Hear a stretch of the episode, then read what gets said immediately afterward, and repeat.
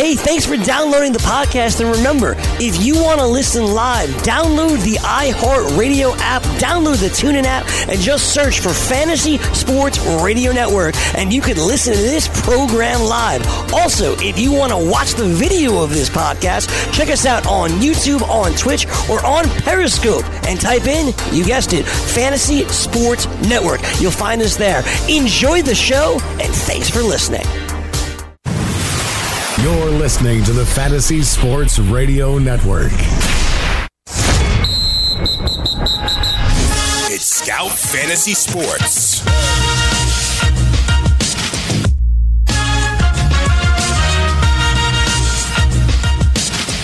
All right, it's Dr. Roto. Get out the insurance cards. Get out the copay. Offices open, my friends. Adam Ronis, I know it's a day, a couple days before the Super Bowl, but I think we got to lead with the NBA, dude. The Knicks and the Mavericks making a huge trade in the NBA. Huge. Yeah, it was shocking because I actually was on yesterday. Uh, Frank Stanfield joined me in the middle of the show, and he's a Knicks fan, and we were talking about it. And as soon as the segment ended, it broke that Porzingis was dealt. And it was funny because we had talked about the report that came out that said Porzingis was unhappy with the direction of the Knicks. And then all of a sudden, boom, he's traded. And it was just stunning the way the event and timeline broke down yesterday. Well, what, what the timeline is really nobody's talked about that. Really, nobody I've heard has talked about that. Porzingis goes in, says not, he's not happy with the direction. Literally five minutes later, he's traded. Are you telling me they weren't working on that trade for, for days? Because there's no way you put a deal like that together in two minutes. Yeah, I think they have been working on it. Remember, Dallas was in town too. So this is probably something that they were cooking up for a day or two. And who knows, maybe the Knicks floated that report out there. You never know with the Knicks, but it definitely was a, a surprising deal uh, that happened and uh, a lot of talk about it today. Well, the funny thing about that deal is it kind of unraveled like the layers, uh, you know, like a, like an onion, right? First, the Knicks got this guy, then I got this guy, then now there's two first round picks. So I think a lot of people were panicking in the beginning, but now when you look at the deal as a whole, it looks a whole lot better than it did immediately when it first came out. Yeah, I mean, look, this is uh, uh, like a lot of trades. You know, we are always quick in anything to judge a trade immediately. This team won. Oh, that was terrible. Oh, both. Uh, and a lot of times with almost every trade, you really don't know until down the road. And it's just part of what we do is you need to make that instant analysis. And I think with this, it's really a huge risk for the Knicks. What essentially they're doing is they're banking on landing two big free agents, obviously trying to get uh, Zion in the draft and hopefully that works out because they opened up a lot of salary cap space and either they took Porzingis at his word and said, okay, this guy doesn't want to be here. You know, why should we risk it and, and potentially lose him? Or maybe they had concerns. Could he be that franchise guy? Is he worth paying? Can he stay healthy? Because he's had some injuries. So it is a big gamble by the Knicks, but this is a franchise that has kind of been playing in the middle, trying to get a free agent here or there, and it hasn't worked. So they decided to blow it up and – we'll find out if they get a Kevin Durant and a Kyrie Irving or a Kemba Walker, and they are able to get a top pick in the draft, then maybe this is something that works. If they cannot draw those big name free agents and they have all this salary cap space and they didn't really get much back, uh, it can really backfire on them. I'm going to answer your question, if it even was a question, in two ways. I think Porzingis is a guy who's a franchise player, but he never would have been for the Knicks. I think he wasn't happy. And I think when these guys, especially these European guys, when they're not happy, they don't play well. And I think he needed a new address. I, I just do. I, I, don't think he was ever going to be the player the Knicks needed. And, and the big part of these, these guys, these franchise players, is that they need to draw other franchise guys. And I don't think Porzingis was saying to anybody, hey, come join me in New York. It's great here. And that's a big problem. Yeah, and you know, I think you start to wonder too. Okay, do the Knicks know something? Do they feel like they have a, a strong inclination that one of these guys will join? You know, Kevin Durant, I think we all believe is going to leave Golden State, but what if he goes to his hometown of Washington? Does he embrace the challenge of coming to New York? Let's be honest here. If he comes to New York and he turns this team around and he somehow gets them a championship, he is going to be held forever. We know a legend, how a legend, yeah. A legend. I mean, look what you know. You can compare it similar to what Mark Messier did for the Rangers. I mean, coming there, winning the cup, and he's forever one of the greatest Rangers because of the long drought that he ended. So Does Durant want that? Can he handle the media? We have seen him be sensitive. I mean, look at the burner accounts. And also, you have to look at it from a perspective of these individual superstars. Do you feel confident in going to the Knicks organization based on what they've done over the no, last? when, the, when the, last time the Knicks had this opportunity, they got Carmelo Anthony and Amar'e Stoudemire. Where'd that lead you? I mean, that, those guys were terrible. If you tell me that they get two middle free agents, then this was a terrible deal. Right. They need the superstar. So, you know, you got to hope that if you're a Knicks fan, that this definitely works out and they are able to get uh, two big time players with Durant probably being the biggest piece here. I think for one, I think one player for sure will be either Kemba Walker or Kyrie Irving. One of those. Now, here's my problem. And I love both those guys. And maybe I shouldn't worry about this, but what do you do with Dennis Smith? I mean, they play the same position, or do I just move Dennis Smith to a two guard? Because I think Kemba's from the area, Kyrie's from the area. One of those two guys will take the money.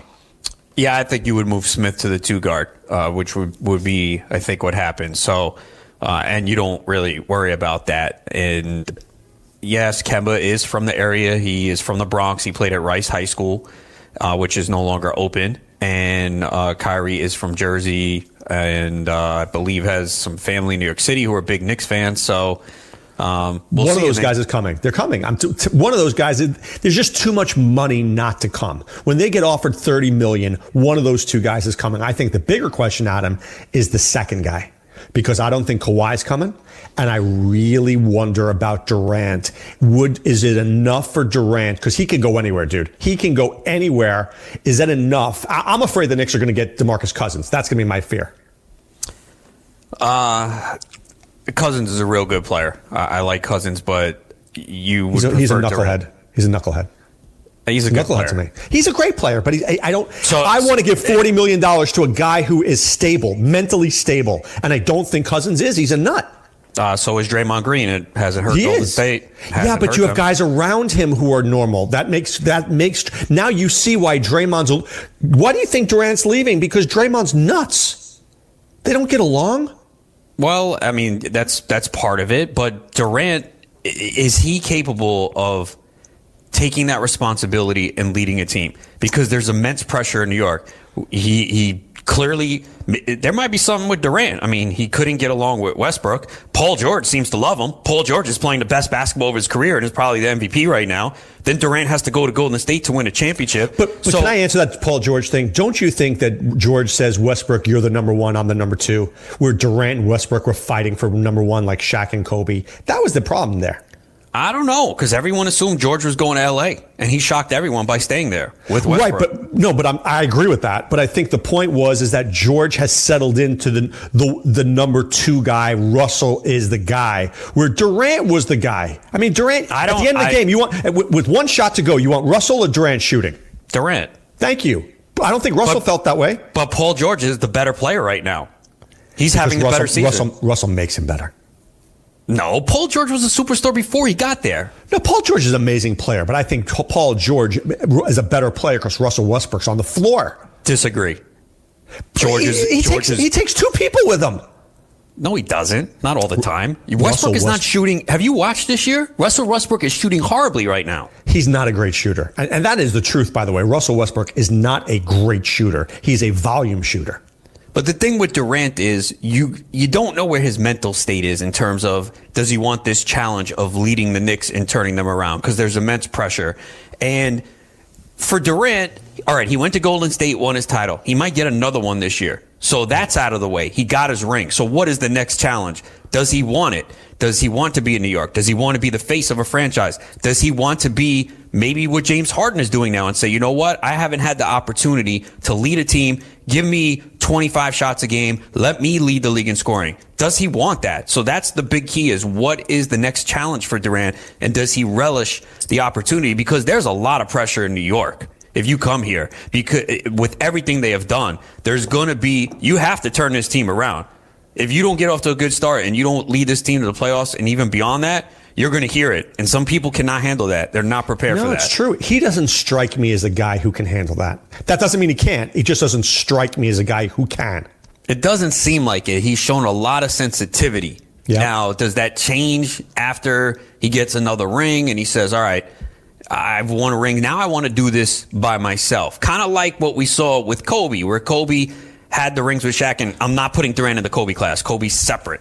I'm just saying similar, where Kobe's drive was, all right, I've won with Shaq. I'm going to prove I can win without him. Right. I think th- th- there could be something to that, but I mean, I think Durant has a better chance of doing that. Don't let me now. I think he'd be better off in Brooklyn than he would be with the Knicks. Less, less people Bro- watching.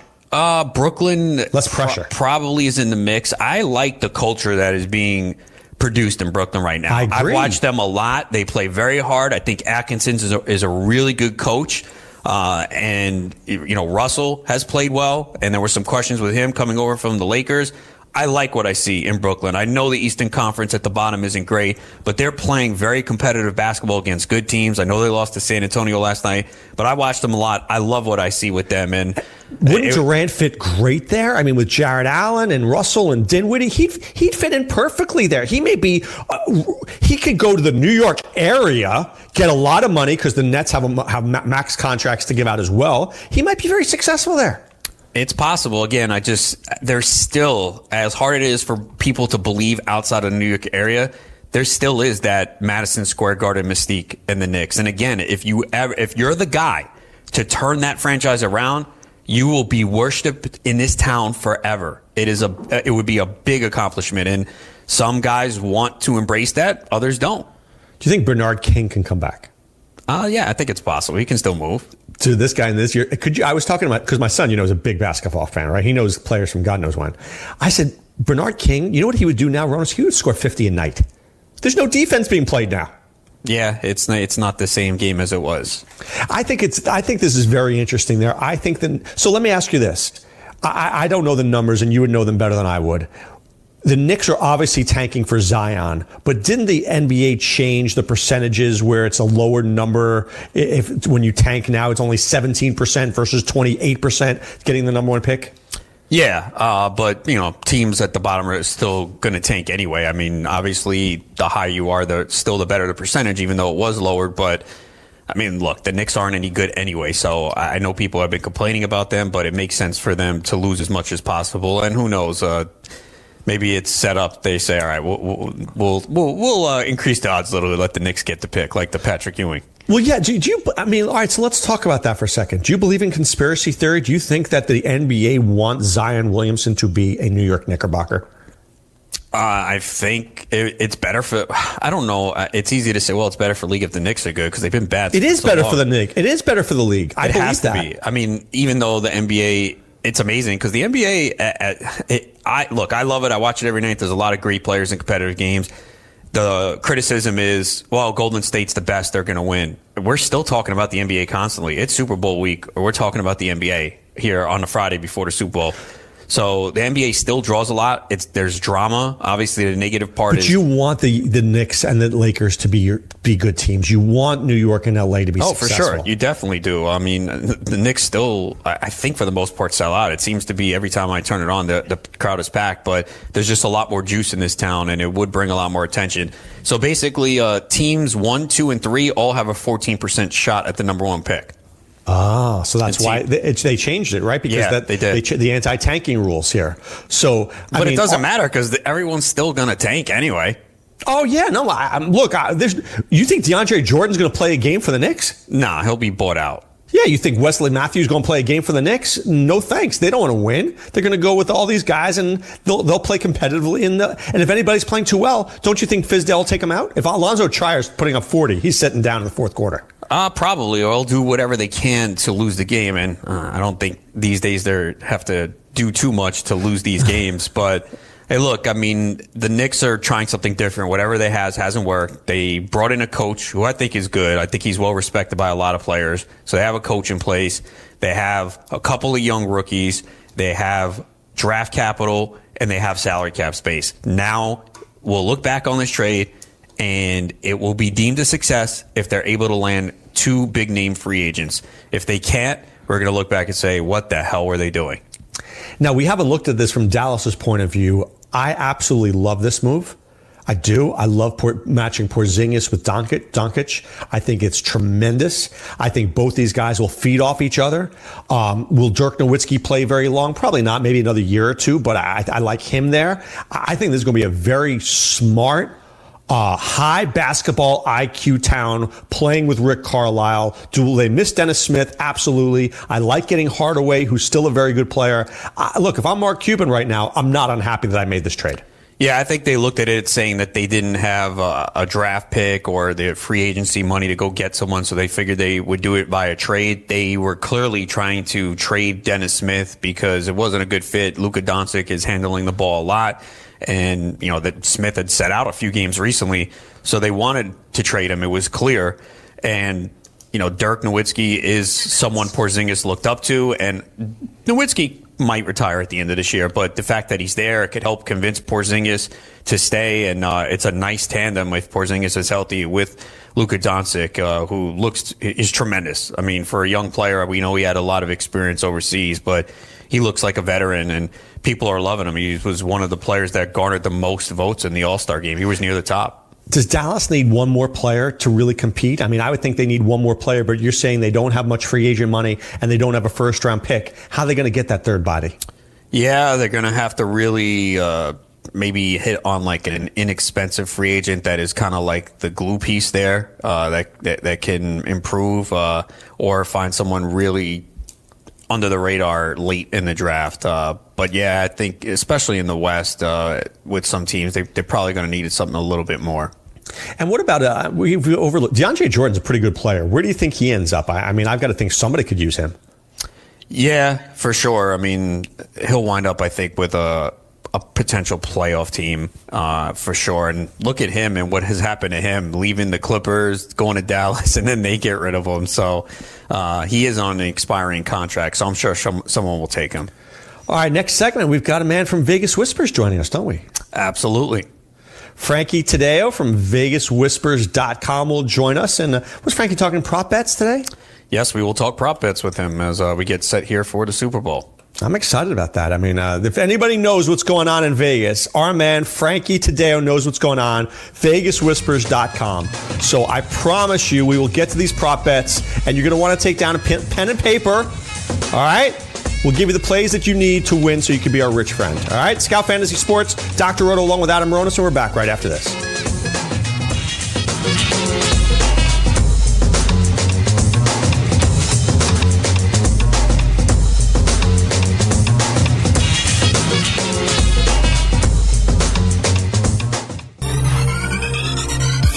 Did you know that you can listen to this show live on the award winning Fantasy Sports Radio Network? Listen on the iHeartRadio app, the TuneIn Radio app, or download the Fantasy Sports Radio Network app. The Fantasy Sports Radio Network is the only totally free 24 7, 365 Fantasy Sports Network of its kind without a subscription. Check out YouTube Live on the Fantasy Sports Network YouTube page and participate in the programming there, where you can ask questions, discuss the topics with other fantasy enthusiasts, or tell everyone that you disagree. Call into your favorite show and ask your question. The number is 844 84 FNTSY. That's 844 843 6879. The Fantasy Sports Radio Network, your free fantasy source 24 hours a day.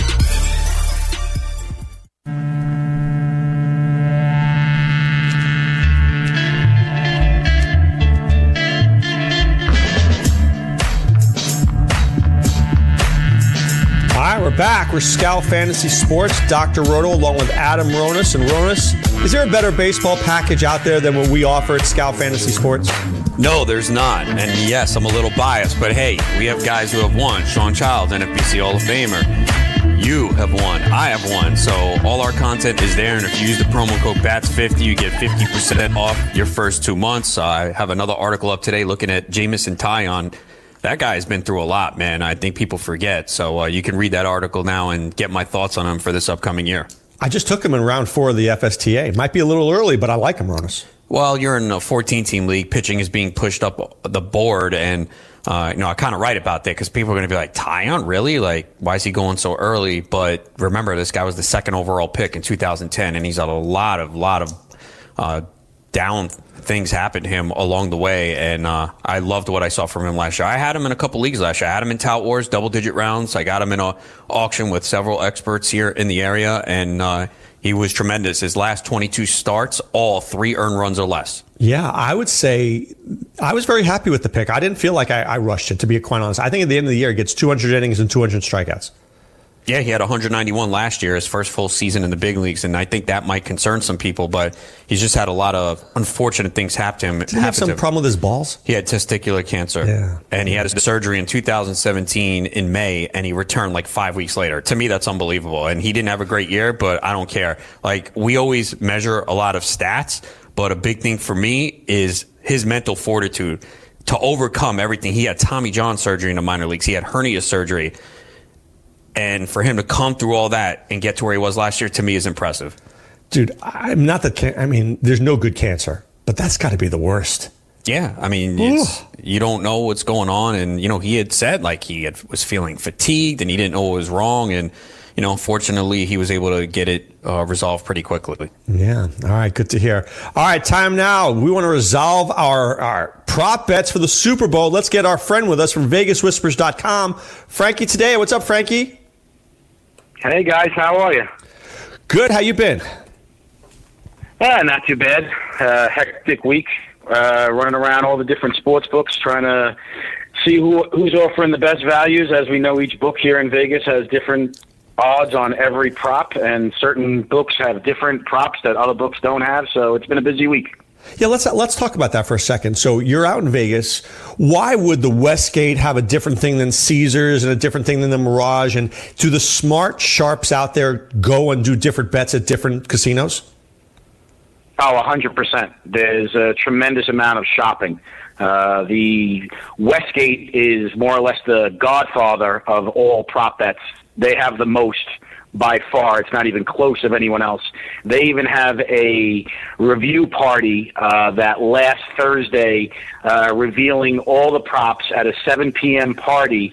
And they normally prop bets out here in Las Vegas. You'll see a 1K limit on all props. For the first two hours, they allowed 2K limits and the sharpers betters, but all that you could do was bet one prop, and then you had to get to the back of the line. So you had to know which prop you really wanted to bet, and then get to the back of the line and still stand there. And it was about 80 to 100 people deep uh, with two tellers. And for about two hours, they took almost $400,000 in wagers from various uh, shop bettors that were just looking for different props. And then the books at different locations, they decide to put theirs out, and that's when you'll see a tremendous amount of value because the numbers be and the odds become skewed. And also, don't the sharps jump on that early when they first come out because they see a lot of value? So I'm sure a lot of those prop bets were taken early uh, when the initial lines came out. Oh, hundred percent. That's that's why they're all waiting there, and that's why they get two K limits, and that's why they the book actually limits them to be able to only bet one profit and then to the back of the line and to just keep going forward. And they just hope that the other sharps aren't on the exact ones that they want. Um, and it's it's kind of weird because it's it's it's really like uh, it, it's it's very demanding. It's very competitive. But you know, if we just look at just one player, uh, obviously we'll see Todd Gurley when Todd Gurley was opened at the Westgate, they had his rushing yards at 82 and a half. By the time that the he, they were actually finished taking wagers, and what we see today, right now at this present time, that same exact shop on Todd Gurley's rushing yards is 60 and a half.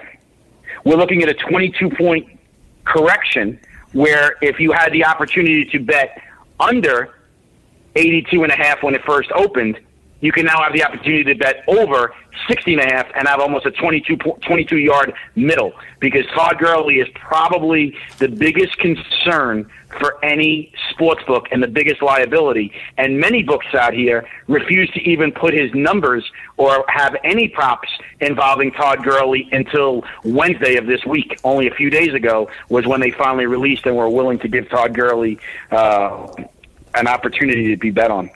Frankie, I've heard of numbers go down, you know, a couple of points here, uh, half a point there, but 22 yards for Todd Gurley, that seems to be an immense number.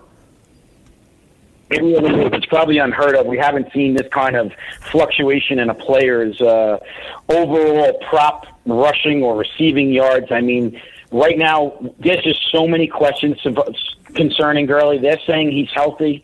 Uh, but it's just so hard to believe that he really is. Four carries for five yards. He did get the touchdown against the Saints in the championship game, but he he was immense and had a great game, over 100 yards rushing, and and was on the ground and formed a great two-headed monster against Dallas with C.J. Anderson. But I mean, it, it's you'll never be able to see these kind of numbers on Todd Gurley. No one ever thought weeks one through 13 could you ever see prop values where his rushing yards could be this low and even his receiving yards? He's at, he's down to 30 and a half on his overall rece- receiving yards as well as who would have thought that if the Rams win this game which is they very well could who would have thought that you could get anywhere from 14 to 16 to 1 on MVP for Todd Gurley right now? How do you interpret that? Do you look at that maybe more specifically the yards props and say, you know what, this is a, a, good opportunity, or do you say, you know what, I just don't know what's going on. There's it's too cloudy and stay away. How do you interpret it?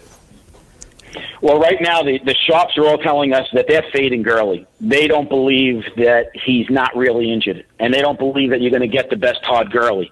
But if you really, if, if there's an opportunity and you believe that the Rams are going to win, I, the only way that personally I envision the Rams winning this game is if if Todd Gurley is Todd Gurley. You have to keep Tom Brady off the field. If they don't keep Todd Gurley off the field, excuse me, Tom Brady, excuse me, if you don't keep Tom Brady off the field, and Gurley has to be a big part of that. If they can't run the ball, and I can't see, I know it's been a great story so far with C.J. Anderson, but C.J. Anderson would have to put up a Terrell Davis like effort for the you know for this to be able to have an opportunity for Gurley. If you like him, if you like the Rams, I almost feel there's more value on Todd Gurley at MVP of sixteen to one than there is on the Rams winning the game at plus one thirty on the money line. We were joking earlier this week, uh, Frankie, that we like the, the value on Greg Zuerlein. I think if the Rams are going to win the Super Bowl, could, could quite possibly be Zuerlein getting three or four field goals, including one at the end of the game. Is that just stupid betting or is that, you know, is that smart betting when you can get like 60, 70 to one shot? What do you do as a guy who likes to play? Do you ever t- take a, you know, one of those whim bets? Yeah, well, I'll be I'll be honest. You're not far off, Doc, because some of the shops out here that are backing the Rams are not only backing Gurley, at odds of 16 to 1 but they get you can actually out here in Vegas get Zuerlein at a, over 100 to 1 one shop is even listing him at 125 to 1 to win the MVP to win MVP and if the game if the if the NFC championship game was really the Super Bowl Zuerlein would have probably been named MVP but there's one small caveat that we have to be concerned with here. Greg Zuerlein missed a good portion of this year. Now we find out after he makes that game-winning kick of 57 yards out to send the Rams to the Super Bowl. Now he's walking around in a walking boot. So is he healthy or is he not? He hasn't kicked at all in any of these practices or warm ups because he's saving his foot. If he kicks off or he has any kind of injury, that Zuerlein bet is out the window. So here's where this ties in now. When you're looking at your prop bets and you're going to try to see anything like that, you got to maybe have a possible vision. And here's a better prop bet that might tie into that. Will there be a two point conversion attempt? Just an attempt. The yes right now is minus 105. So if Zuerlein is to get injured at any point, and the Rams can no longer kick extra points, what would what what forces their hand? Now all of a sudden, Sean McVay is going for two on every single touchdown conversion because they don't have a kicker, unless you really tr- trust Johnny Hekker to be able to try to convert a, an extra point, which I don't think he would. I think there's almost more value on will there be a two point conversion attempt at yes at minus 105. If you think the Patriots are going to win, the likelihood is you think Tom Brady's MVP, but we know the odds aren't great there. Where else would you look on New England for MVP? Well, it's it's uh, right now the shops out here are actually looking at two different players. Uh, Sony Michel at odds of ten to one is offering tremendous value. We've seen what the Patriots run right now, and and all that success. Sony Michel has been a big big part as the Patriots have an immense running game right now. And the other opportunity is Julian Edelman at odds of forty five to one. Dude, that's a great uh, play uh, right there, he, Frankie. That's a great play. I would put a lot of money on that it, it, it's it's tremendous how much value we've seen. What what was going on in the uh, in the media this week with one of the players talking smack. We know uh, Nickell Robey-Coleman saying that Tom Brady was old and washed up and and not a guy that that really is is the same player anymore and not playing at an elite level. I really don't know where that's coming from. I know he was trying to deflect all of the non-pass interference calls away, but that's probably not the smartest way to do it. And right now, we all know that Tom Brady's go-to guy is his slot guy and his security blanket, and that's Julian Edelman. That's one of the reasons why the Sharps are all over Edelman's uh, yards and receptions going over and that's and that's mainly because Nickell Robey-Coleman is expected to try to cover Edelman in the slot, and I think Brady, as we know, when he has players that he feels like he has vendettas against. When he plays the Jets or anything like that, you know, you know he has certain players. You know that that added more fire to him and more motivation for him to go after Coleman. And if he's going to go after Coleman, the recipient of that is going to be Edelman. My, my only worry, though, Ronis, about that is let's say Edelman goes 10 for 108 and a touchdown. Don't they? Aren't they still going to give Tom Brady the MVP somehow because he'll throw for 308 yards and two touchdowns? They'll give it to Brady. More than likely, he has to probably score two touchdowns and Brady throw two or three because we just seen the penchant for them giving the quarterback the Super Bowl MVP. Of all the Super Bowls, 29 have been quarterbacks. I think it's six wide receivers. I talked about it yesterday, that period from 2005 to 2010 where we had three wide receivers in five years win the Super Bowl MVP. But pretty much since 2010, it's been all quarterbacks outside of two linebackers. So you really need to stand out because uh, we've seen quarterbacks not even have great games and get the Super Bowl MVP. Don't you? do you agree with that, Frankie? Just to, just to play. Uh, well, I'll be honest. I'm going to play devil's advocate on you, Adam. Just real quick. If we look at the last player to uh, that was a wide receiver who won the MVP, that would have been Santonio Holmes. Right, final. If play. you go back and you look at this, exactly. Now, if you go back and you look at the stats for Ben Roethlisberger, he had a great game that day, and the, the MVP still went to Santonio Holmes. Let's just Could say it, that Edelman has that that one touchdown that Doc referred to is the game-winning touchdown late in the game. Do you think that maybe that shades the MVP voters and the opportunity for the media to maybe give that vote to instead of giving it to the perennial Super Bowl MVP, which is Tom Brady. Now all of a sudden, at odds of forty-five to one, you could be getting Edelman. I will say this: that is a award that's voted on. Could it be that Ben Roethlisberger is not well liked? Why he well, didn't get it? That, that, that, that very well could be the case, but I think there's also a small contingent too to actually say that maybe Tom Brady's not so liked as well. I mean, eh, is but, are the, are the Patriots maybe the most hated team in the NFL right now? I think because people are sick of seeing outside them of, outside, outside of, Boston, outside right, of Boston, outside of Boston, outside of the. Exactly. No, you're right. People people are sick of them winning, but it, it, I think it it would take it would take a mediocre stat line by Brady to get that. Like if Brady has 300 and three touchdowns, he's going to get the Super Bowl MVP. I mean, the odds are in his favor. It's just so slanted towards quarterbacks. I, I think a receiver has to have like a real big game. Now, if it is the game-winning touchdown, say Edelman makes a great catch, uh, then maybe uh, it, it could happen. Frankie, we've got about two minutes to go. Give us give us your two favorite prop bets of the weekend, the ones that you're going to go right now to the Westgate and drop some money on.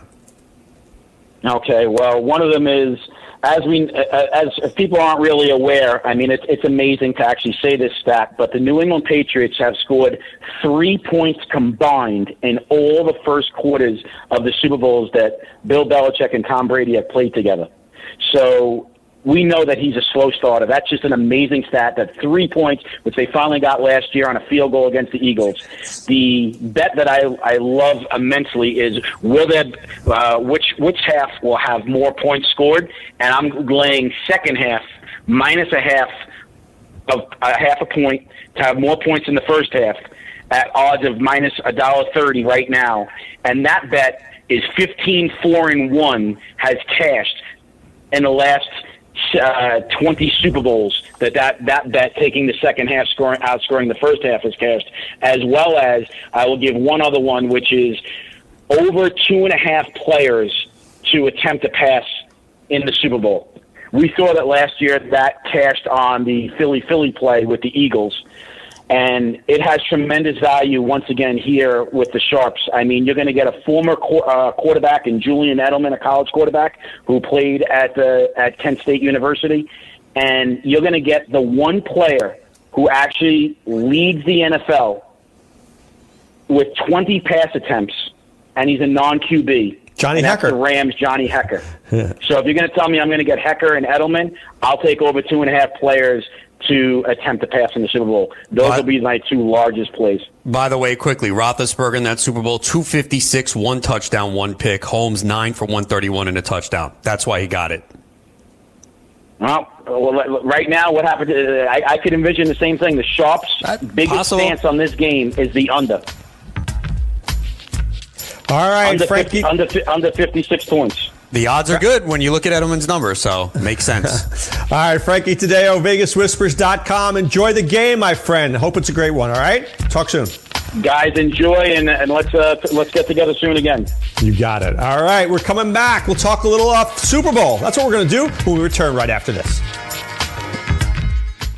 From the NFL to the NBA, DailyRoto.com is the place to win millions in daily fantasy. You can get the best DFS NFL coverage all season long for a price of $129.99 or dominate the entire daily fantasy sports realm with the Elite Package at $59.99 per month. If you use the promo code FNTSY, you get 10% off your Daily Roto package. Go to DailyRoto.com, pick your NFL or Elite package, enter promo code FNTSY, and you'll be on your way to becoming the next Daily Roto millionaire.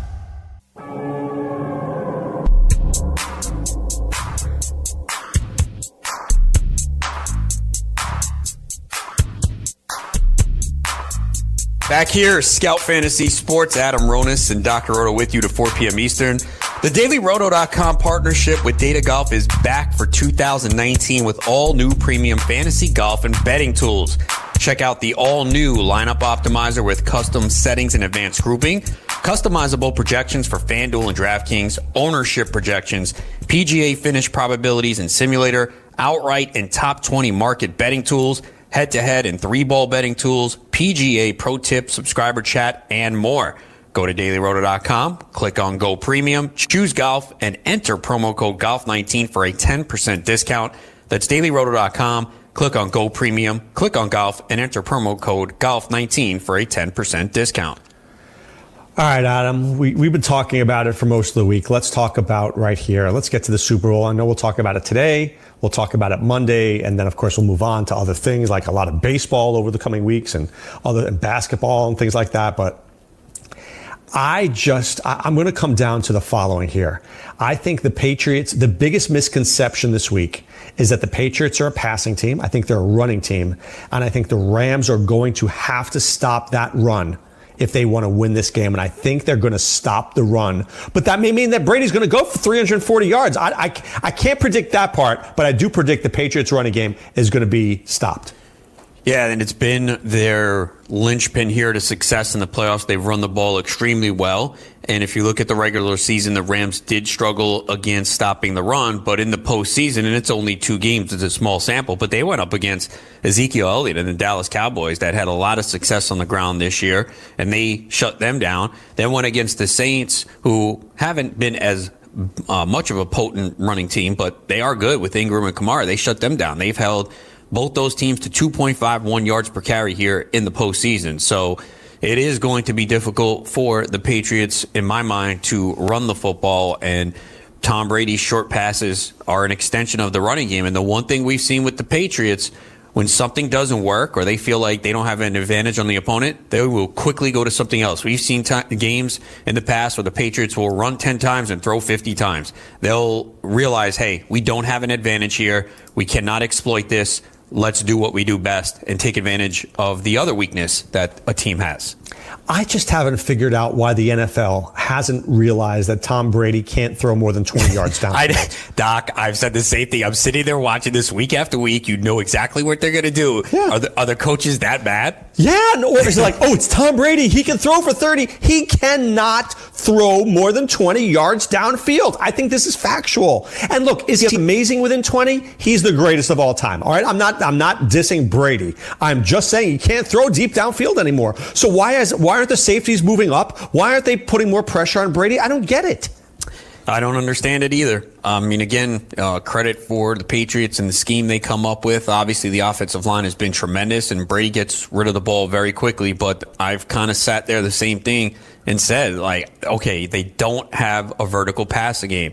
Brady is not getting the ball or pushing it downfield. That should make it easier to defend, and yet we're seeing them rack up point after point, touchdown after touchdown. It's amazing. It's it's mind boggling to me. It's like, ooh, it's the Patriots. We respect them so much. We're going to give them uh, tons of room. I, I mean, why, why, aren't they putting two guys on Edelman? Why is it, why doesn't Edelman take a shot every time he gets off the line? Can somebody tell me that? Yeah, I mean, I do think we have seen at times too. They put Edelman in motion and get him away to to free him up, and I think they might have to do that a little bit in this game. So it's really just a, a good job by the uh, coaching staff of the Patriots to make adjustments and put players in the right spot. I think, you, you know, we, we, we, can't underestimate the value of good coaching. I, I, truly believe the Patriots have not just, and here's the crazy thing. They have guys who come in and out. The other, the coordinators get hired at other places and it still works. Yeah, it's just a, a, system that they have well in place that succeeds. And, you know, I guess you can compare it to any other business in life where you, if you have successful people at the top and, you know, you're going to have turnover, but the infrastructure is in place to have success. And, you know, we know everyone is replaceable. I don't know if Tom Brady is. We'll find no, out. But Adam Ronis, Adam Ronis is not. Well, I don't know about that. Uh, we'll, we'll find out about that too, right? Someday. So, all right. So we were talking about Sony Michel uh, how many targets do you think he's had since their bye week, from week 12 on? Oh, I already know because we were talking about this. He's had none. He had three. Two uh, in week 12, one in week 13. Oh, I and see. One against the Chargers. Oh, yeah, yeah. I'm sorry. Yeah, I, uh, I, I, wasn't looking at the playoffs. Yeah, three uh, since week 12, two in week yeah. tw- uh, 12, one in week 13. I don't have the playoffs in front of me. I would never bet on Sony Michel prop bet this week. I'm telling you, if they lose, if they're down, there's well, no reason he's on the, he's not on the field. Well, don't say never. That means you could take the under. Oh yeah, okay, sorry. Yeah, I would take the if, if over under one reception, I'll take the under. Here's the thing too: is most people's inclination is to take the over on everything because they want to root for it. So. Right no one really, no one, no one wants to take the under because you don't want to root. You know, oh, I, I, hope he doesn't get this play. I hope he doesn't. You know, so the human nature is to take the over, and uh, a lot of times, if you take unders, the bets uh, do well. Well, isn't it like? Do you play craps? I do not. Oh, it's the same kind of thing. Are you betting on the pass? Or are you betting on uh, don't pass? Right? You, are betting on the guy hitting a seven, or you think he's going to hit a, an eight? you know, normally, who wins the most? The house. Always oh, better the guy to lose. Oh, I saw some of the profits this year at the Vegas books. It was recently put out. It's insane how much money they make. Well, I would argue the following: Have you? Do you play blackjack? No. Oh, come on, Ron. You don't play anything. What do you play? Slots? If I do, I'm not a, a huge gambler for that uh, that stuff. I, would rather I'd rather do sports stuff. Okay, fair enough. Do you know how many stupid blackjack players there are in this world? Oh, I'm sure. That's why. Oh, like, I know retarded. that that's that's why, and they exploit it, and they know that. So you know, that's why. I mean, there are so people hitting. There are people hitting on 16s when the dealer's showing like a five. I mean, just insane things. And I'm telling you, when I go to a casino, if I see a table where there's a bunch of morons, I get up and go to another table because I don't want to lose money because people are stupid. You don't don't hit on that. Right. Do you do well in blackjack? Yeah, I do very well in blackjack. Ask Len Asper how much money I won him that night. Okay. Uh, I won Len, of course, Len, the billionaire, wins like two thousand bucks, and I lose, but that's okay. that's how the world works, right? Unreal. I'm telling, I'm teaching, I'm giving him my betting uh, philosophy, and it's working. He is making hand over fist in money, and of course, I'm losing. But at least, look, if Len's winning, he's a good guy. It's worth it, right? Absolutely. Did I ever tell you my betting philosophy of blackjack? No, I don't think you did. All right, this is very simple. So you put down ten dollars, right, for the hand If you win, you win $10. Now it's 20. Leave it. How much are you really betting? You're betting your original 10, right? You win again. Now you're up to $40, right? What should you do? Leave it because how much are you really spending? Your original 10 at this point, right? You win your third hand. Now you're at $80. Now, if you're smart, you take about 20 bucks and you put it in your pocket. And now you're playing with 60, right? But what are you really playing with? Their money. So if you just keep on, you know, betting more and more as if you can win four or five hands in a row, you can get really rich. And if you think about it, you're only betting that original 10 that you started with. Right. And I think that's similar to DFS too. When you're looking at your bankroll, when you start winning some money, you know, you're basically playing with house money and you're trying to make that into a bigger number. Obviously, you can pull back a little bit, especially if you have a big hit, take some out. But uh, that's the way I kind of look at DFS too. It is, but people get stupid with DFS because they just won thousand dollars, and now all of a sudden, instead of playing the three dollar donkey, they're playing, you know, the three hundred and thirty three dollar entry, which they would never have done before. Right, your eyes get bigger, and right. you're like, "Oh, I won this, I could do better." I mean, game selection is key. Obviously, I think you know you if you you know do well on a three dollar and you win some money, you can upgrade and I would say go to a single entry contest for well, a higher to, dollar amount. Go to a $33. Just don't jump right. to the $333. Right. Slowly build up and, right. you know, have success at that level. Cause obviously when you go into that higher dollar amount, you're playing against people who are a lot sharper. Right. Uh, oh, I mean, look, are there some idiots there too? Maybe a few, but not as many as the donkey, because the donkey's got a bunch of idiots have no, no idea what they're doing. Right. You're eliminating a lot of people off the top, unless they get lucky. Right. Well, that's the problem in in high like football, right? Do you know how many teams that DraftKings had in some of their things? Like seven hundred thousand people. Yeah, I mean, look, there, there were a couple times I saw the Millionaire Maker team winner, and I'm like, come on, man, are you serious? Like, this is clear luck. And a lot of the times I said, all right, you know what? This was skillful. Uh, they, I see the thinking here, but there were a couple like, really, this is. How about the guy who had five bears that week? Do you remember that week? Yeah, I remember. Yeah. Would you have ever had five bears? Not early in the year. I think they didn't they have a couple of uh, times though some huge weeks. There was no, no, I'm okay with having I'm okay with having two or three guys on a team, but five, I would I've never stacked a full team like that. Right. I mean, you you got fortunate; it worked out, and uh, we're sitting here like saying, "Oh, that doesn't make sense," and that guy's got a million bucks. But the problem is, baseball is very similar to when people when we come back to DFS baseball because it's I should have the Rockies and Padres, Rockies and Dodgers, Rockies and Cardinals. I just start to play like different stacks, and eventually, if I play enough of them, I should hit right. Yeah, although I remember the Rockies disappointing quite a bit last year, if I'm not mistaken. I was just using that as an example. Right. No, I'm just saying though, like if you faded Coors last year, I think you actually did pretty well. I tend to avoid playing on Coors nights if I can. Like I always will. I, when it comes to baseball, if, it, if the, the Rockies are away, I'm gladly playing that night. But I don't like playing on Coors nights, and I don't like playing on Scherzer Kershaw nights because then if you don't have one of those guys, you're in big trouble. Right, and they rarely get hit around. Right. So, I mean, immediately I look at the slate, and when I see a couple of those big pitchers, I won't play. I really like playing on the nights where it's like the fourth and fifth starters because that's when I think you get big value. Yeah, if you can hit on the starting pitcher that is the value and has a good performance, uh, and he's probably going to be cheap, and you hit on the right bats, yeah, you can really take advantage of that night's slate. You know, I came in third in one of those donkeys last year, right? Won 5K yes. baseball. Mm-hmm. I had Eduardo Rodriguez. I had like two pitchers like that. Guys who I liked who aren't very good, but I, I mean, I took advantage on one of those nights. I just think when there's a Scherzer night and he's $12,000, you need him. Otherwise, you're going to lose. Yes, uh, for more or more often than not, he's pretty dominant. Now he did allow quite a few home runs last year. So if you got him in a start where he allowed four runs, a couple home runs, maybe the K's weren't elite, sure you could take advantage. But you just feel like almost every time out, he just crushes. So let's go back. To, let's go back to the Super Bowl here for a second. Are there any bets? Are there? Will you be doing a lot of prop bets, or do you just like to watch the Super Bowl? Not a lot, but there are a few. Uh, I like Gronkowski over three and a half receptions. I think that he is going to retire. I don't know if it's going to be right at the end of the game, but I see a big game for him, and uh, he's plus 170 to score a touchdown. So I like that.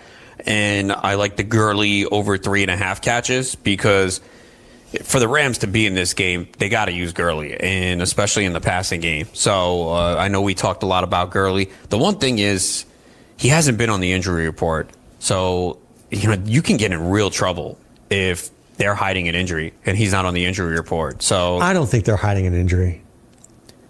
It doesn't seem like it because he, he would have to be on the injury report. Yeah. So did you see this? Uh, the tweet from Vegas Whispers uh, about the Rams money. Yeah. I you know what? You I though? like the Rams. I like the Rams. This I, I know like this. I know this, but we saw this with a game recently. I forgot who it was. There was someone who put down big money. For some reason, I think it was Atlanta. I don't remember what week. They put big money down and they lost. So just because someone puts a big wager down on a team doesn't mean that that team's going to win. No, no, no. I didn't say that. But so, do you ever watch horse racing? No, I, I maybe should, I should. Maybe I should to cure my insomnia. Yeah, horse race. no, that's soccer, dude. If you ever want to take a good nap, just watch. Oh, soccer. soccer's brutal. They go back and forth. Oh, I had to. Co- I had to cover it uh, at the high school level. I was like on my phone the whole time doing fantasy research. Yeah, no, soccer is one of those things. I love watching it when I want to take a good nap on a weekend. My favorite. But horse racing, what I was going to get at is that you know, so the odds are out for a race, right? It's usually 20 minutes to a post time. So let's say the number two horse is 16 to one.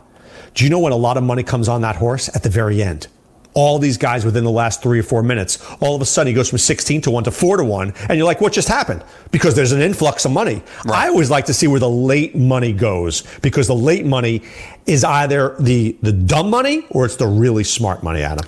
And I think you'll see that. I think a lot of people are waiting to the last minute to put their bets. Now, if you want the Rams, you're waiting for that line to move to three, and it has in some sports books. You clearly want that. Um, if you're uh, a New England backer, you hopefully you, you, hopped in before it got to three. So I, I think this is a really tough game to call. Uh, I could see either team winning. Uh, if this game was, if we had a line for this game in the middle of the year, the Rams would be favored on a neutral field. I would think so, especially when Cooper if Cooper Kupp was playing, Rams are favored for sure. And even without him, I just think what has happened is the it's the recency bias where we've seen New England play two of their best games here in the postseason.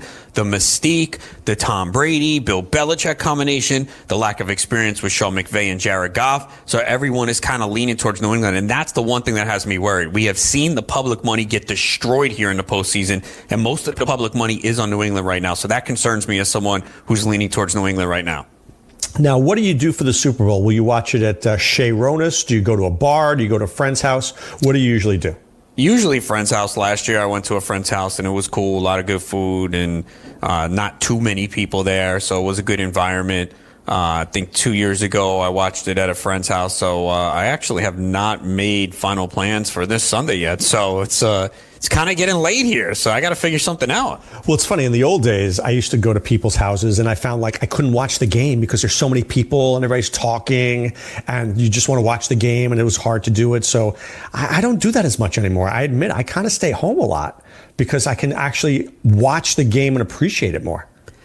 That is true. I do find that to be the case. I try to tune it out or find a spot where the hardcore fans are watching the game and I could just have conversations with them. But there's always people in that environment who are there to watch the commercials or the halftime show and they don't care and they're asking stupid questions. It's like, come on, man. I know this is like a holiday and a big party, but not for us. We're hardcore football fans. We watch this, we do this every Sunday.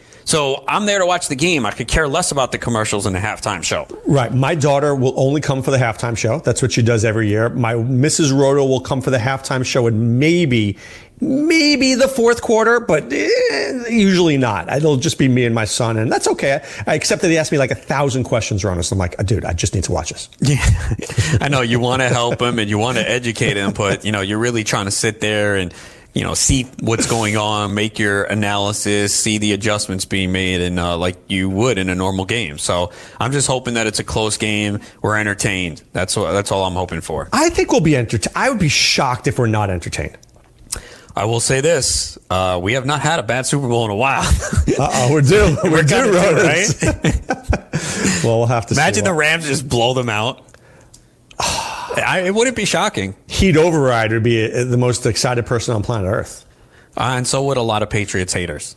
That's true. I, I, I, don't want to see. I want to see a good game. That's all. I, there's nothing worse than a bad Super Bowl. I mean, the last two games in the overtime, the drama oh, it was tremendous. That's what you want to see. You know, you're at the edge of your seat. You don't know what's going to happen next. Yeah, it's so true. All right, who's All right, who's coming up in the next hour, Adam? I'll have uh, Steve Renner from ScoutDFS.com. He's going to join me at 3:20 p.m. Eastern. We'll make fun of him for being a Saints fan. All right, guys. I wish you all a great weekend. Enjoy the Super Bowl. This is Dr. Roto saying, "Be well and take care." Stay tuned for hour number two with Scout Fantasy Sports. Back after this.